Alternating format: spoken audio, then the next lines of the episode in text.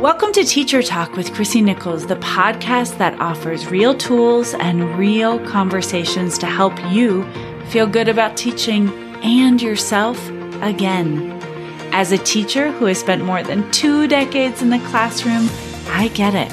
I know you have a lot to do, so if you need help right now, book a free consult call at www.thechrissyconcept.com.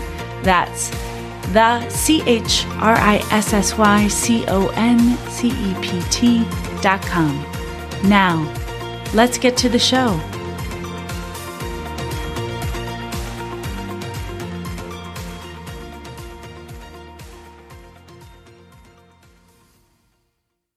Welcome back, teachers. In Episode 66, I'm in conversation with Mary Granick about what happens when teachers are faced with trauma. Mary and I recorded this interview soon after the school shooting at Robb Elementary School in Uvalde, Texas last May in 2022. And while we don't go into detail about school shootings, Mary does help us understand as teachers what happens in our bodies when we are faced with trauma. And this could be any big event that hits your school. Mary reminds us why it's important for teachers to seek help themselves when faced with a traumatic event, how trauma makes it impossible to think clearly in class, and how a pre-organized emotional lesson plan for yourself can really help you in this moment. Mary has been on the podcast before. She is a licensed marriage and family therapist. And before that, she was in the classroom. Just like us, she taught English and history and writing before making that midlife career change. Mary works currently with adults and couples with a focus on somatic and trauma informed therapeutic approaches. So having been a teacher, you won't want to miss this conversation about complex trauma and what to do when you feel it. Enjoy the episode. We are back today with Mary Granick. She's a psychotherapist, and the conversation I'd love to have is something that I think touches teachers sadly often, which is when something hard or something traumatic happens. Mary, welcome back to the podcast. Thank you so much for being here. Thank you, Chrissy. I wanted to frame this conversation around trauma. And I know that complex trauma is getting more and more buzz. I think we're as a, as a culture and definitely in education looking at this idea, idea between PTSD and complex trauma. You know, I think the sad part of our American culture are sometimes things that like school shootings or if a particular trauma happens to a school community. You have already reminded us that the very first thing to do is to remember that when something traumatic happens to our school community, that we and our nervous systems have a shock response. Could you just speak a little bit more to that and what that is exactly? Our nervous system is organized in such a way that when something overwhelming happens, a different part of our brain kicks in to manage that stress and that overwhelm. And so sometimes that word shock is used when we're no longer connected to our prefrontal cortex and have the ability to think and reason in that moment. But that shock moment, it's very state specific. It's like you hear shocking news or you're trying to process something of a world event that is just overwhelming. And if one can remember that that is going to happen when you first hear it, there's a way to just allow yourself to be compassionate and give yourself time to know that you need to reconnect back to your prefrontal cortex before you can have any idea of what it is you should do or what it is you might say. And so I think that it's so important for teachers, for anyone to be connecting first to their own humanity and that when they hear something shocking, they have to take all the time they need to get more regulated back in their system. Self compassion, talking to their peers, talking to their own family and loved ones, waiting for that state shift internally to happen and that they know that they're back, you know, kind of like online and out of that fight, flight, freeze kind of moment. And that can sometimes be enough to just manage the initial shock of something because I think what often happens is a lot of people go into shock and from that place are still scrambling to try and think about what they should do. And it's an impossible task to give yourself. Mm, could you speak more to that? Why is it an impossible task to give yourself?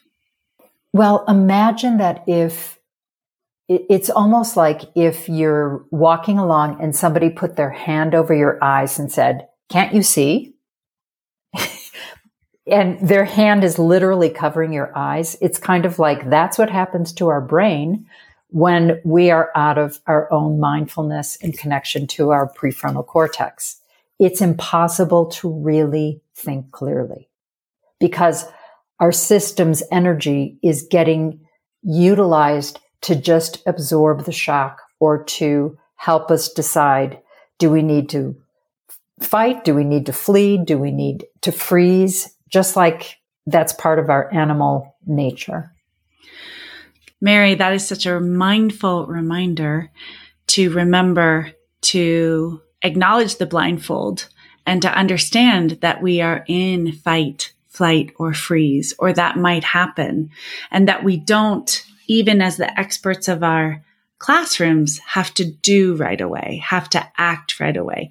Of course, each school, when something happens, when a traumatic event like a student death or a massive accident or heaven forbid some sort of act of violence happens upon our school community, of course, we want to follow the school ethos and what the school puts out or what our principals or administrators and the helping professionals in our buildings will help us with. But you are really reminding us to take that time for ourselves.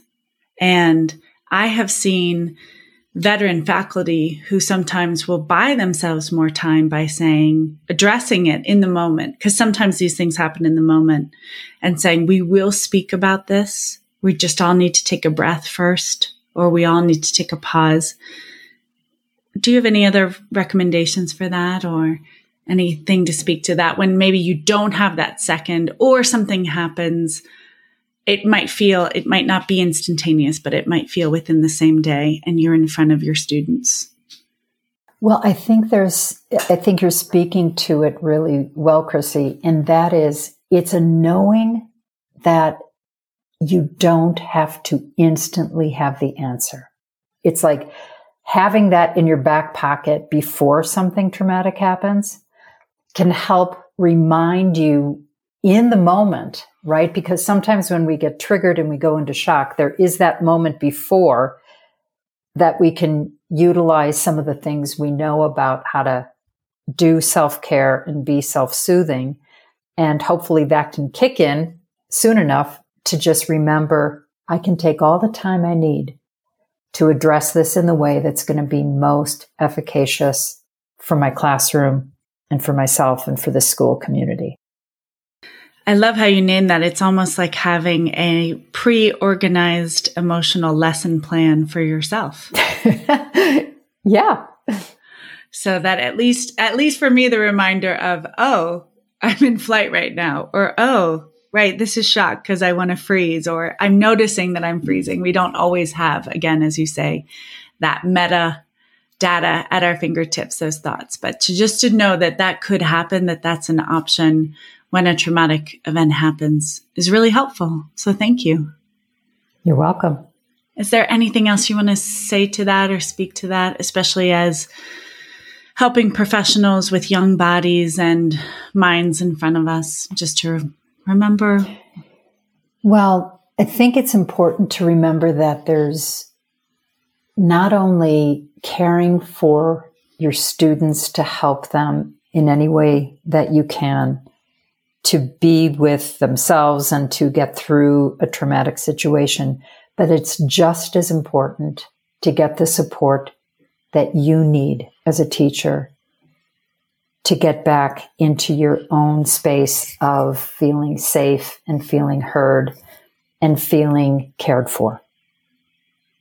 Excellent, excellent, excellent words from Mary Granick. Mary, thank you so much for coming back on the podcast and reminding us to take care of our own selves so that we can take care of others. I really appreciate you coming back on the podcast and sharing your wisdom with us. Thank you. Thank you, Chrissy. And I think it's a great service that you're doing for teachers. Thank you so much. We were back in conversation with Mary Granick. She's a psychotherapist, and I will link her website in the show notes. Of course, if you are struggling and you need help, please reach out to anyone, anyone in your community that you need. You can always email me as well directly at the Chrissy Concept at gmail.com and really take care of yourselves out there. Thanks so much. We'll see you next time. Thank you for listening to today's episode, teacher friends. If this podcast speaks to you, please share it. Share Teacher Talk with one teacher or administrator or educator in your life. To continue the conversation and have life changing tools and resources sent directly to your inbox, join my weekly newsletter, Teacher Talk, at www.thechrissyconcept.com that's the C H R I S S Y C O N C E P T dot com. There, you can also book a consult with me. That's a one on one conversation to see if coaching might be just what you're looking for. Sometimes one call is all it takes. Have a great day in and out of the classroom, my friends. We'll see you next time.